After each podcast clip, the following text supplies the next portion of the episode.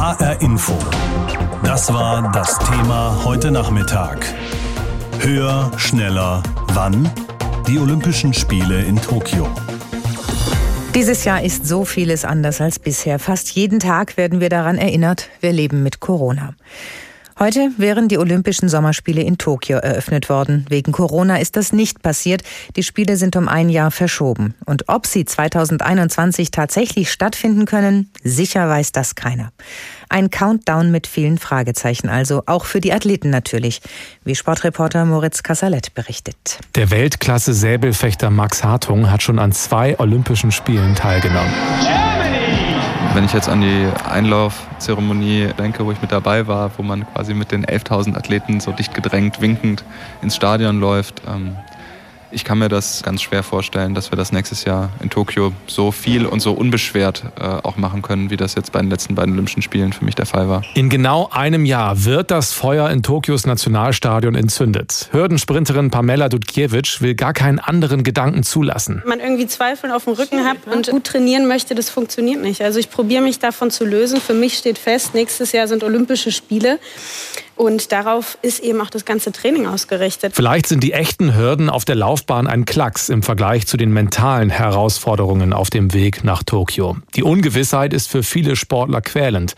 Und Alfons Hörmann, der Präsident des Deutschen Olympischen Sportbundes, kann ihnen diese Ungewissheit auch nicht nehmen. Da gibt es zweifelsohne ein erhebliches Restrisiko. Wir bereiten uns professionell für den Fall vor, dass die Spiele wie geplant nun genau in einem Jahr stattfinden. Aber vielleicht ist alles auch mehr Hoffnung als Überzeugung. Hörmann sagte im Sportschau Olympia Podcast, wir müssen uns auch mit dem Gedanken anfreunden, dass es eben nicht klappen kann. Und deshalb kann man dann nur Daumen drücken, beten und hoffen, hoffen, dass es klappt, aber ausdrücklich und klar auch Vorsorge treffen für den Fall, wenn es nicht möglich wird. Es wird weltweite Ungerechtigkeiten geben, sagt der DOSB-Präsident. Andere als vor Corona. Sportler werden unterschiedlich trainieren können. Die Rahmenbedingungen unterscheiden sich von Kontinent zu Kontinent. Auch die Frage, nach welchen Standards werden Dopingkontrollen durchgeführt, ist nicht weltweit äh, gleich.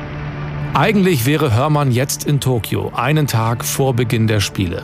Gemeinsam mit wohl gut 400 deutschen Sportlerinnen und Sportlern. Eigentlich würden sie morgen sehen, wie die Spiele beginnen. Wahrscheinlich spektakulär wie immer. Dann eben in einem Jahr, aber so genau lässt sich das eben nicht sagen. Die Eröffnungsfeier der Olympischen Sommerspiele hat heute nicht stattgefunden.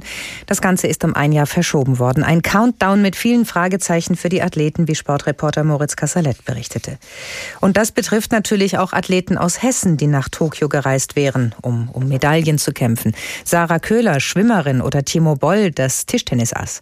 Sie alle hätten jetzt ihre großen Tage erlebt. Matthias Hohm aus der Sportredaktion hat mit diesen Athleten gesprochen. Schwimmstar Sarah Köhler geht's vermutlich wie vielen. Ja, ich hatte das gar nicht mehr so auf dem Schirm, dass das jetzt quasi kurz bevorsteht, der Beginn der Olympischen Spiele bzw. die Eröffnungsfeier. Aus den Augen, aus dem Sinn, so ähnlich geht's auch dem Odenwälder Top-Tischtennisprofi Timo Boll. War einem irgendwo klar, dass es keine andere Möglichkeit gibt. Deshalb war die Enttäuschung erstmal auch gar nicht so riesig. Gefühlt war ich zwar in einer super guten Form, Deshalb war es schon irgendwo schade. Wobei so ein bisschen Wehmut klingt schon durch, wenn Boll über den 7. August, den Finaltag des Olympischen Teamwettbewerbs, spricht. Da hätten wir natürlich gerne nochmal die Chinesen oder die Japaner äh, herausgefordert. Natürlich bedauert auch Sarah Köhler, dass sie nicht in Tokio ins kalte Nass springen kann, hat aber definitiv ein Alternativprogramm gefunden. Ich habe die Zeit zu Hause, äh, die wir jetzt hatten, genossen. Da war mal Zeit, äh, auch mal Sachen zu machen, für die man sonst vielleicht keine Zeit hat oder keine Kraft, weil das Training zu anstrengend war. Nun ist es für die 26-Jährige vermutlich auch etwas einfacher zu sagen, na, dann warte ich eben noch ein Jahr länger auf Olympia, als für Timo Boll, der aber ganz klar sagt, das Ziel wird sich jetzt in einem Jahr auch nicht ändern, auch wenn ich dann schon 40 bin, aber ich werde weiterhin professionell leben, diszipliniert sein auf mein Ziel hinarbeiten. Und das lautet Medaille holen. Gerne im Einzel, die Chancen im Team sind aber sicherlich größer und noch einmal das Flair Olympia genießen. Dieses olympische Dorf, äh, es herrscht irgendwie so ein spezieller Spirit bei allen. Alle sind irgendwie bis in die Haarspitzen motiviert und ja, alle strahlen so eine besondere positive Stimmung aus vom Gefühl her und das reißt einen einfach mit. Bis dahin ist es jetzt also nochmal ein Jahr voller Training, Schweiß und Anstrengung. Zuvor freut sich Sarah Köhler jetzt aber erstmal auf eins. Jetzt freue ich mich aber äh, auf zwei Wochen Urlaub dann auch. Und Timo Boll? Was macht der jetzt eigentlich an seinem 7. August, dem Tag des eigentlichen Olympiateamfinals? Oh, ich gehe davon aus, der 7. August wird ein normaler Trainingsalltag sein mit ja, irgendwie einer Athletikeinheit, mit einer Tischtenniseinheit. Ähm, vielleicht stelle ich mir auch noch mal einen Alarm, ja, um mich daran zu erinnern, dass heute der Tag gewesen wäre, einfach als Motivation. Heute wäre eigentlich die Eröffnungsfeier der Olympischen Sommerspiele in Tokio gewesen. Eigentlich, denn wegen Corona wurden die Spiele verschoben auf das kommende Jahr. Diese Verschiebung ist nicht einfach nur eine Zahl, die in einem Kalender ein- oder ausgetragen wird, sondern sie hat Folgen für alle, die beteiligt sind, für die Stadt, für die Athleten, für die Sportfans. Alle hatten sich ja vorbereitet. Noch vor dieser Verschiebung hat der in Darmstadt geborene Filmemacher Nick Golecke einen Film über Tokio gedreht. Der zweite Teil läuft nächste Woche am Sonntag, am 2.8. Den ersten Teil können Sie noch in der ARD Mediathek sehen. Ich habe mit dem Filmemacher über die japanische Hauptstadt und über die Verschiebung der Spiele gesprochen und wollte von ihm erst einmal wissen, eigentlich wäre das für Tokio heute ein ganz großer Tag gewesen. Was wäre heute in dieser Stadt los gewesen? Ah, heute wäre eine ganz große Aufregung in der Stadt gewesen. Die Japaner sind ja sowieso immer sehr neugierig, wenn es um die Fremden geht. Und die ganze Stadt war ja auch schon letztes Jahr, als wir die Dreharbeiten hatten, in großer Aufregung, wer da alles so kommt. Und hätte sich mit Sicherheit auch von einer tollen Seite gezeigt. Also es waren ja ganz viele futuristische neue Bahnstationen, die entstanden sind mit Robotern. Wir hätten als Europäer auch erleben können, wie E-Mobilität in einer Megacity funktionieren kann. Wir hätten tausende Volunteers erlebt, die sich wirklich um das Wohl der Gäste gekümmert hätten. Also wenn die Japaner eins können, dann ist das sicherlich ein farbenfrohes, gut organisiertes Fest zu veranstalten. Das klingt sehr überbordend. Was bedeutet die Pandemie denn jetzt für die Stadt, dass das ausfällt? Ja, es ist eine ganz, ganz große Verunsicherung zu spüren und auch verbunden mit der großen Sorge um jetzt schon vorhandene und auch künftige Kosten, zumal wirklich unklar ist zum jetzigen Zeitpunkt, wie viele Sponsoren am Ende auch treu bleiben werden. Also beim Olympischen Dorf zum Beispiel mussten sie die Wohnungskäufer ja schon um ein Jahr vertrösten. Das bedeutet auch, dass die Familien, die dorthin ziehen wollten, ihre Kinder nicht wie geplant einschulen können. Und es gibt wirklich eine wachsende Unzufriedenheit in der Stadt. Das liegt auch ein bisschen an äußeren Umständen. Seit Anfang Juni gibt es die längste Regenzeit seit Jahrzehnten. Es ist wirklich Dauergrau, Dauerregen, überall viel weniger los. Und dazu kommt jetzt eben noch on top Corona und diese einst so selbstbewusste Stadt, die ist wirklich ein Häufchen Elend im Moment. Sprechen wir nochmal über Ihren Film, denn da zeichnen Sie ja ein Porträt von Tokio. Was war Ihre Grundidee dahinter? Ja, für mich verkörpert Tokio wie kaum eine andere Stadt eigentlich dieses Nebeneinander von Moderne und Tradition, also eine hochmoderne Dienstleistungsgesellschaft steht dieser zeremoniellen Kultur gegenüber. Und wir haben uns ja zwei Protagonisten gesucht, die einen jeweils total unterschiedlichen Blick auf die Stadt haben. Mit dem Uwe Schwering, dem ARD-Korrespondenten in Tokio, der seit fünf Jahren dort lebt, jemanden, der natürlich immer noch den deutschen Blick auf diese Stadt hat. Und dann mit Lina Maruyama, unserer zweiten Protagonistin, eine gebürtige Japanerin, die seit vielen Jahren in Deutschland lebt, aber immer wieder zurückkommt nach Japan und sich, wenn sie in Japan ist, auch sehr japanisch fühlt und dennoch auch so ein bisschen als Übersetzerin fungieren konnte für diese Stadt, die ja für uns alle wirklich faszinierend und exotisch und eben gar nicht so funktioniert wie eine europäische Großstadt. Jetzt haben Sie in Ihrem Film die Stadt vorgestellt am Beispiel von vielen verschiedenen, zum Teil auch sehr außergewöhnlichen Menschen. Wie würden Sie denn die Gesellschaft in Tokio beschreiben? Was haben Sie da bei Ihrer Arbeit an dem Film kennengelernt? Ja, ich bin ja mit der Erwartungszeitung eigentlich dorthin gefahren, dass es ganz, ganz schwierig ist, einen Zugang zu finden. Das muss ich ein Stück weit revidieren. Ich vergleiche mal so ein bisschen mit der hanseatischen Art. Es ist so, dass es ein bisschen dauert, bis man das Herz, das Tokio, das des Japaners gewinnt. Man muss sich sehr zurückhaltend verhalten, auch wirklich auf die kulturellen Unterschiede Rücksicht nehmen. Und wenn man sich darauf einlässt, auch auf diese Zeremonien des Kennenlernens, dann erlebt man ein unglaublich gastfreundliches und auch neugieriges Land. Und mich hat es total fasziniert. Also ich habe selten solche freundlichen Menschen erlebt wie dort. Und das hat mein Bild von Japan als diese verschlossene Gesellschaft, die es in vielen Teilen sicherlich noch ist, auch ein bisschen revidiert. Was hat Sie bei Ihrer filmischen Entdeckungstour denn am meisten überrascht in Tokio? Ja, dass diese Megacity mit ihren 37 Millionen Einwohnern wie am Schnürchen funktioniert, dass alles so geordnet ist, auch qua Masse Mensch. Also ich denke immer an diese vielen Winker, die einem in dieser Stadt als erstes auffallen. Du hast das Gefühl, dass permanent sich jemand darum kümmert, dass die Ordnung in der Stadt aufrechterhalten wird. Und das funktioniert. Warum? Weil die Menschen unglaublich und auch mehr rücksichtsvoll miteinander umgehen, als wir das hier gewohnt sind. Ich habe die Schubsereien maximal in der U-Bahn erlebt. Ansonsten ist es ein sehr rücksichtsvolles Nebeneinander und siehe da, dann kann auch so eine Megacity ohne viel Krach, ohne viel Gestank, ohne Rücksichtslosigkeit funktionieren. Und das hat mich eigentlich am meisten fasziniert. Neben vielen anderen Dingen ganz weit vorne bei mir natürlich auch die Kulinarik. Ich liebe die japanische Küche und habe auch da wieder ganz viel Neues kennengelernt. Also es ist auf jeden Fall eine Reise wert, sage ich immer. Wenn Sie sagen, das ist eine Reise wert, wird es denn zum Starttermin der Olympischen Sommerspiele nächstes Jahr einen neuen Film geben von Ihnen über Tokio?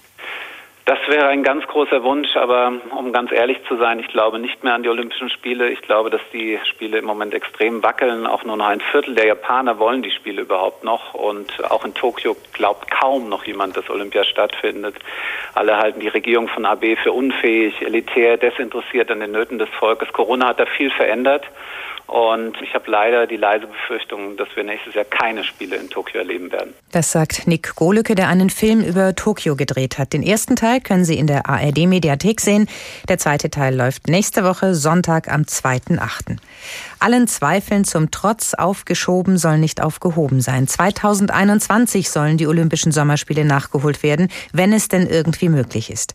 Vor vier Monaten hatte Japan die Spiele für diesen Sommer abgesagt. Der Grund, wir kennen es alle, Corona. Katrin Erdmann berichtet aus Tokio über die Stimmung im Olympiateam. Gern hätte Laura Lindemer ihr Büro in Tokio gezeigt, doch ihre Vorgesetzten haben ihr das wegen des Coronavirus verboten. Deshalb plaudert die 34-Jährige per Skype über ihren aktuellen Gemütszustand, jetzt ein Jahr vor den Olympischen Spielen. Viele Sachen sind wirklich wieder auf Null. Leider. Das ist natürlich auch ein bisschen schade, wenn man einmal so weit gekommen ist. Aber andererseits ist auch ja nochmal eine neue Herausforderung so. Die Sachen, die wir einmal organisiert haben, einige Sachen kann man ja auch übernehmen und dann kann man auch also vieles noch wesentlich besser machen bestimmt. Die Japanologin aus Würselen in NRW lebt mit Unterbrechungen schon seit acht Jahren in Japan. Im Organisationsteam ist sie für die medizinische Sicherheit der Athleten und der Zuschauer zuständig. Wie die mit Corona gewährleistet werden soll, dazu kann sie bisher nur sagen. Die Japaner sind ja schon immer sehr, sehr vorsichtig. Also es wird ja schon immer Maske getragen äh, zu bestimmten Jahreszeiten und das wird natürlich auch weiterhin aufrechterhalten. Also es wird viel mit Desinfektion natürlich gearbeitet, das, was man jetzt schon sagen kann, wo wir schon äh, direkt sagen, okay, da brauchen wir noch mehr. Derzeit sucht das Team vor allem auch nach Fachärzten für Infektionskrankheiten im nächsten Jahr und muss gucken, dass die Freiwilligen bei der Stange bleiben. Sich selbst nennt die Deutsche in ihrem 20-köpfigen Team die Optimistin. Sie glaubt fest an Olympia im kommenden Jahr, ganz unabhängig von den Kosten. Ein wichtiges Ereignis. Gerade in so einer Zeit, wo so viel Ungewissheit ist und alles so dunkel ist, ich finde, Sport ist einfach das Beste, was die Menschen so zusammenbringt. Die Olympischen Spiele, da macht sich Tristan Lavier im Organisationskomitee für die Öffentlichkeitsarbeit zuständig. Keine Illusionen werden natürlich andere sein. Anders als seine deutsche Kollegin kann man den Franzosen zum Interview treffen. Es ist klar, dass diese Spiele einzigartig und anders als die bisherigen sein werden. Was das heißt? Ich weiß es nicht. Ich glaube, das kann momentan niemand genau sagen. Bislang ist lediglich von vereinfachten Spielen die Rede, also möglicherweise weniger Zuschauer, abgespeckte Eröffnungs- und Schlusszeremonien und systematische Corona-Tests für Sportler und Teams, um einige Beispiele zu nennen. Wer schon ein Ticket gekauft hat, soll es nächstes Jahr auch nutzen können. Wer da verhindert ist, dem wird das Ticket erstattet. Das ist schon geklärt. Jetzt bleiben nur noch Detailfragen. Wie zum Beispiel, was mit den Restkarten passiert, die noch nicht verkauft waren. In Tokio sind die Menschen inzwischen geteilter Meinung zu den Spielen. Einer aktuellen Umfrage der Agentur Kyodo News zufolge würde ein Drittel der Japaner sie lieber absagen. Tristan Lavier vom Tokio 2020 Komitee versteht das. Die meisten hätten jetzt eben ganz andere Sorgen. Der 32-Jährige hofft noch auf eine Kehrtwende. Diese Spiele können nach einem Jahr, das wir alle vergessen wollen, ein Symbol der Auferstehung sein. Anders als seine deutsche Teamkollegin freut sich der Franzose übrigens nicht, dass er wegen des Aufschubs der Spiele jetzt ein Jahr länger in Tokio bleibt. Er hatte längst andere Pläne. Die müssen nun warten. Heute hätte die Eröffnungsfeier für die Olympischen Sommerspiele in Tokio begonnen, aber wegen Corona ist das alles erst einmal verschoben worden auf das nächste Jahr. Jetzt ist es in Tokio schon nach Mitternacht. Die Eröffnungsfeier wäre schon längst zu Ende gegangen. Für Sportlerinnen und Sportler, für Trainer und Funktionäre ist aber damit erst einmal ein Traum geplatzt. Wahrscheinlich ja für alle, die diese Spiele fest in ihrem Terminkalender stehen hatten. Dazu gehören eben auch Journalisten. Und einer von diesen Journalisten ist bei mir im Studio gewesen, aus unserer Sportredaktion Volker Hirt. Ein alter Hase sozusagen als Sportreporter. Und wir hören ihn jetzt kurz von der Leichtathletik-WM 2009 in Berlin. Bolt ist jetzt schon vorne. Usain Bolt hat einen Vorsprung von zwei Meter. Tyson Gay ist momentan auf der zweiten Position. Tatsächlich das Duell Gay gegen Bolt. Und 9, 5, 8, 9, 5, 8. Ich fasse es nicht. Ich fasse es nicht. Es ist unglaublich. Das ist ein neuer Weltrekord. Und was für einer. Wir haben den schnellsten Lauf gesehen, den es jemals gegeben hat. 9,58 Sekunden. Das ist eine Explosion. Das ist ein Wahnsinn. Und alle stehen sie auf und sind ein bisschen fassungslos. So eine Zeit hat keiner für möglich gehalten. Was für ein Theaterstück hier in Berlin. Volker, sehr beeindruckend, wirklich ein Wahnsinn. Du hast ja mitgefiebert. Das war die Leichtathletik-WM 2009. Jetzt 2020 hättest du aus Tokio berichten sollen. Deine neunten Olympischen Spiele wären das gewesen, als Journalist, nicht ja. als Sportler.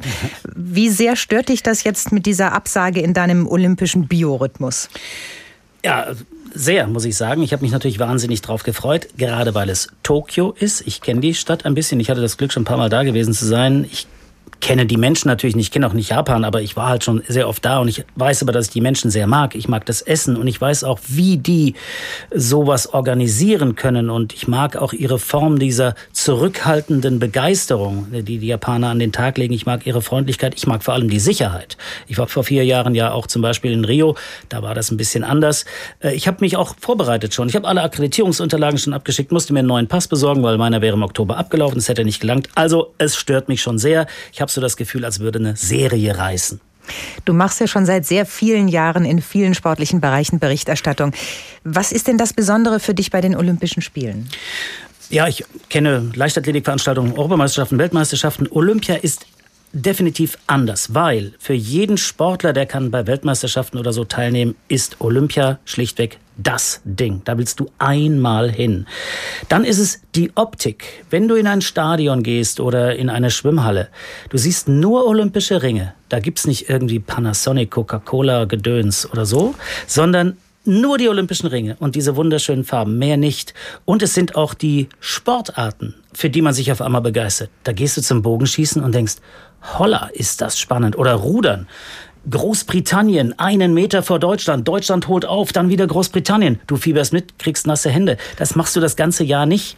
Alle vier Jahre ist das so. Ich weiß noch, wie ich mal begeistert war beim Tontaubenschießen. Ich habe gelernt, die Frau, die jetzt dran ist, die muss von den drei Tontauben, muss sie zwei treffen und sie ist Olympiasiegerin. Und den ersten trifft sie, den zweiten nicht. Und was meinst du, wenn die letzte Tontaube kommt? Du bist nervös. Also das sind so Erlebnisse, die gibt's nur bei Olympia. Hat sie getroffen? Hat getroffen, hat getroffen, war eine Deutsche. Gut. Wie setzt sich eigentlich so ein Olympiateam von Journalisten zusammen? Gibt es da auch so eine Art Wettkampf um die begehrten Tickets oder wie geht das? Ja, das kann man so sehen. Natürlich möchte jeder auch dort als Olympiareporter teilnehmen, weil das auch etwas Besonderes für Journalisten ist. Aber äh, es ist eben so, du musst dich für eine Sportart spezialisieren. Bei mir ist die Leichtathletik. Das findet jetzt übers Jahr hin nicht so oft statt wie im Fußball. Dann ist das wie so eine Art Kompensation. Oder wenn du Ringen äh, überträgst bei Europameisterschaften, dann musst du immer in die Türkei oder in irgendein Balkanland. Ist jetzt nicht immer super schick. Und äh, dann aber alle vier Jahre darfst du Ringen bei Olympischen Spielen übertragen. Und äh, Fußballer sind da eben eher, na, so nicht so wichtig. Du hast gerade eben übers Tontaubenschießen gesprochen und übers Bogenschießen. Was war denn jetzt eigentlich der größte olympische Moment, bei dem du live dabei warst? Das war in Sydney im Jahre 2000. Es ging um eine junge Frau, die heißt Kathy Freeman. Die hatte Silber gewonnen in Atlanta vier Jahre vorher über 400 Meter. Sie hatte die olympische Flamme entzündet. Alle erwarteten natürlich Gold von ihr. Der Druck war riesig groß. Sie war eine Aborigine, ist noch eine Aborigine, ist heute 47 Jahre alt.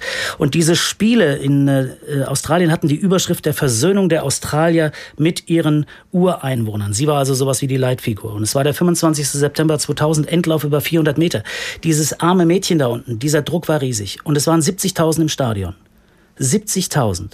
Und kurz vorm Start hast du nichts gar nichts gehört. Es war absolut still. Und dann kam der Knall und alle 70.000 stehen auf und schreien diese Frau zum Sieg. Und sie hat Gold geholt. Gänsehaut, absolute Gänsehaut. Äh, die Frau war danach wie paralysiert, sie wurde gefeiert, ein Nationalheld. Ich habe gerade auch Gänsehaut bekommen, als du das erzählt hast. Ja. Sag mal, meinst du, du kannst im nächsten Jahr nach Tokio zu den Olympischen Spielen reisen? Wir berichten ja schon den ganzen Nachmittag, dass das jetzt ein Countdown noch mit vielen Fragezeichen ist.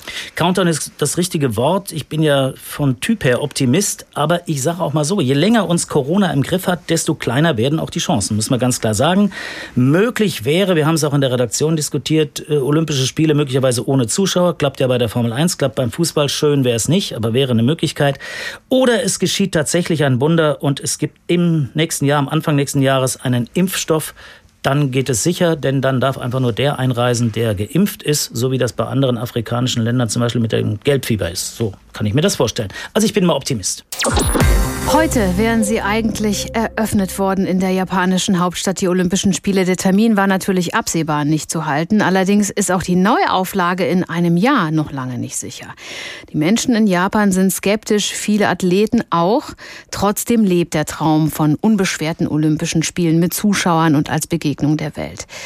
Jörg Roskopf ist Tischtennis-Bundestrainer und er war selbst bei sieben Olympischen Spielen als Spieler und Trainer dabei. Er hat Silber und Bronze gewonnen 1992 und 1996 und eigentlich stünde er jetzt in einer vollbesetzten Halle in Tokio bei den Tischtenniswettbewerben.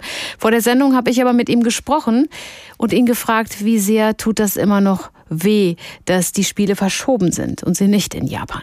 Es tut natürlich extrem weh, weil wir wie alle anderen Sportler natürlich auch uns akribisch darauf vorbereitet haben, alle Pläne darauf ausgerichtet sind, äh, dass man natürlich dann in Topform die Spieler dann in Tokio hat. Und deswegen ist es bitter, aber es war ja auch abzusehen, dass es in diese Richtung geht. Und äh, der Tag ist natürlich heute schon schwierig, aber Sie hatten heute Trainingslager in Düsseldorf gehabt und deswegen habe ich ein paar Spieler ja gesehen, aber es ist schon extrem bitter. Wie geht es denn Ihren Schützlingen um Timo Boll? Ist der Fokus äh, da vielleicht auch schon wieder ein bisschen nach vorne gerichtet? Ja, definitiv muss ja der Fokus äh, nach vorne gerichtet sein. Es müssen Ziele ausgegeben werden. Aber das ist ja das Schwierige heutzutage. Ähm, Ziele bedeutet ja bei den Sportlern Turniere und die finden ja aktuell gar nicht statt. Wir wissen nicht, ob im September die Europameisterschaften stattfinden. Alle anderen Turniere sind abgesagt worden. Ob dann nächstes Jahr die WM oder auch Olympia stattfindet, ähm, ja, das sind ja viele Fragezeichen dahinter und das ist für einen Sportler schon extrem schwierig, weil wir trainieren, trainieren und trainieren, aber es gibt keine Überprüfung der Form durch Wettkämpfe. Jetzt ist ja die Verschiebung auf nächstes Jahr die eine Sache, nur ist die Skepsis ja groß, ob die Spiele nächstes Jahr dann überhaupt ausgetragen werden können. Was denken Sie? Ja, hängt natürlich alles damit zusammen, ob was gefunden wird, äh, dass das eindämmt, die Pandemie. Und der Virus ist da und es ist schwierig. Man hat es ja heute auch des Öfteren schon gehört, ins Olympische Dorf einzumarschieren mit äh, Tausenden von Leuten. Also Zuschauer dort zu haben, weil eine Olympiade ohne Zuschauer ist schwierig vorstellbar. Aber ich glaube, wir kommen irgendwann nicht drum herum, dass man vielleicht zumindest diesen Worst Case nehmen muss. Aber natürlich ist man gewohnt, mal äh, schon oft bei einer Olympiade dabei gewesen, äh, viele Zuschauer da zu sehen. Alle freuen sich auf die Wettkämpfe, die Sportler. Äh, Timo Boll hat es beschrieben, ein besonderer Spirit im Olympischen Dorf. Das ist definitiv so und das ist wirklich sehr, sehr schade und wir hoffen, dass es äh, stattfinden kann. Aber wie ich schon gesagt habe, es sind sehr, sehr viele Fragezeichen da. Wenn wir jetzt mal unken oder schwarz malen und äh, sagen, okay, die Spiele müssten nächstes Jahr ausfallen, was macht das mit dem internationalen Leistungssport und vielleicht auch mit nicht so, ich sag mal, finanziell gut aufgestellten Sportarten? Definitiv natürlich sehr, sehr schwierig für viele Sportler, die ihre Karriere natürlich auf eine Olympiade abgestellt haben, die äh, sich von ihrem Job oder vom Studium haben befreien lassen wollten oder wollen dann nach einer Olympiade immer dann nochmal Gas geben, dann auch im Job. Wir Tischtennisspieler haben da natürlich ein bisschen Glück, weil die Spieler verdienen relativ gutes Geld und haben viele Turniere, die wir über das Jahr hinweg haben. Es gibt viele Sportarten, die haben definitiv wenig Turniere, die sich wirklich nur auf Highlights vorbereiten. Bei uns ist ja so wie im Tennis auch, dass wir jede Woche eigentlich irgendein Turnier haben oder irgendein Sportereignis haben. Und deswegen ist es für Tischtennisspieler nicht so schwierig.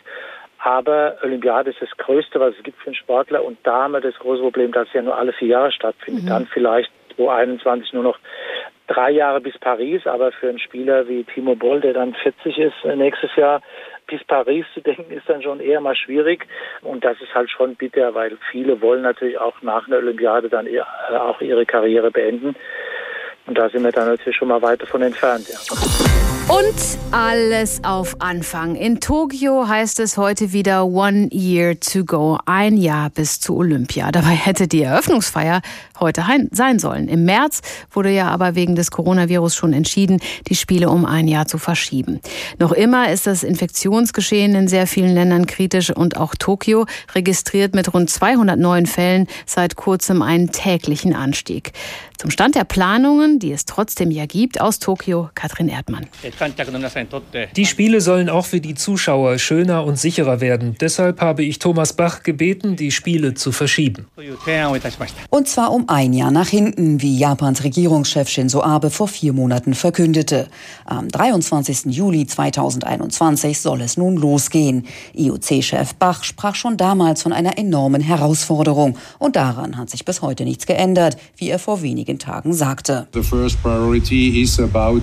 Höchste Priorität hat die Sicherheit aller, die an den Spielen beteiligt sind. Deshalb arbeiten wir an verschiedenen Szenarien, immer mit der Gesundheitsentwicklung im Blick, von der wir nicht wissen, wie sie in einem Jahr sein wird.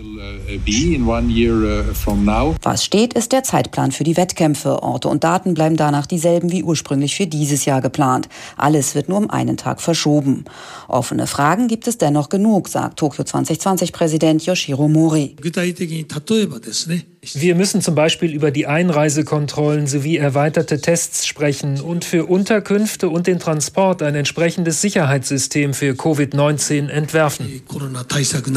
Wir unterbrechen diesen Beitrag für eine wichtige Verkehrsmeldung. Vorsicht auf der B45 Dieburg Richtung Hanau. Zwischen Dieburg Nord und Rödermark-Oberroden werden Steine auf die Fahrbahn geworfen. Bitte fahren Sie besonders vorsichtig auf der B45 Dieburg Richtung Hanau. Zwischen Dieburg Nord und Rödermark-Oberroden. Da werden Steine auf die Fahrbahn geworfen. Und jetzt weiter mit dem Beitrag von Katrin Erdmann aus Tokio. Diskutiert werden unter anderem eine zweiwöchige Quarantänepflicht für Athletinnen und Athleten sowie eine eingeschränkte Bewegungsfreiheit im Olympischen Dorf. Ob Fans aus dem Ausland einreisen können, ist derzeit fraglich. Japan hat für mehr als 100 Länder Einreisebeschränkungen verhängt. So richtig Spaß dürfte es ohnehin nicht machen, denn in den Wettkampfstätten müssen vermutlich Masken getragen werden und lautes Rufen und Anfeuern könnten verboten werden. Schwierig finden das diese beiden Japaner. Selbst mit weniger Besuchern wird es Gedränge geben. Deswegen werden die Spiele wohl nicht möglich sein. Wenn es möglich ist, fände ich es mit vielen Zuschauern besser. Und als Japaner würde ich mich freuen, wenn ganz viele Leute jubeln könnten. Möglicherweise werden das vor allem Japanerinnen und Japaner sein. Ohnehin, so zeigt eine aktuelle Umfrage, hat nur noch jeder Vierte momentan Lust auf die Sommerspiele. Vielleicht auch, weil die Infektionszahlen vor allem in Tokio seit Tagen steigen. Ich glaube, auch in sechs Monaten wird die Situation noch nicht so sein, wie wir es erwarten. Und selbst wenn, können sich die Athleten nicht in gleichem Maße vorbereiten und trainieren. Deshalb glaube ich, dass es schwierig sein wird, die Spiele auszutragen. Die endgültige Entscheidung darüber soll jedoch erst im Frühjahr fallen. HR Info. Das Thema. Wer es hört, hat mehr zu sagen.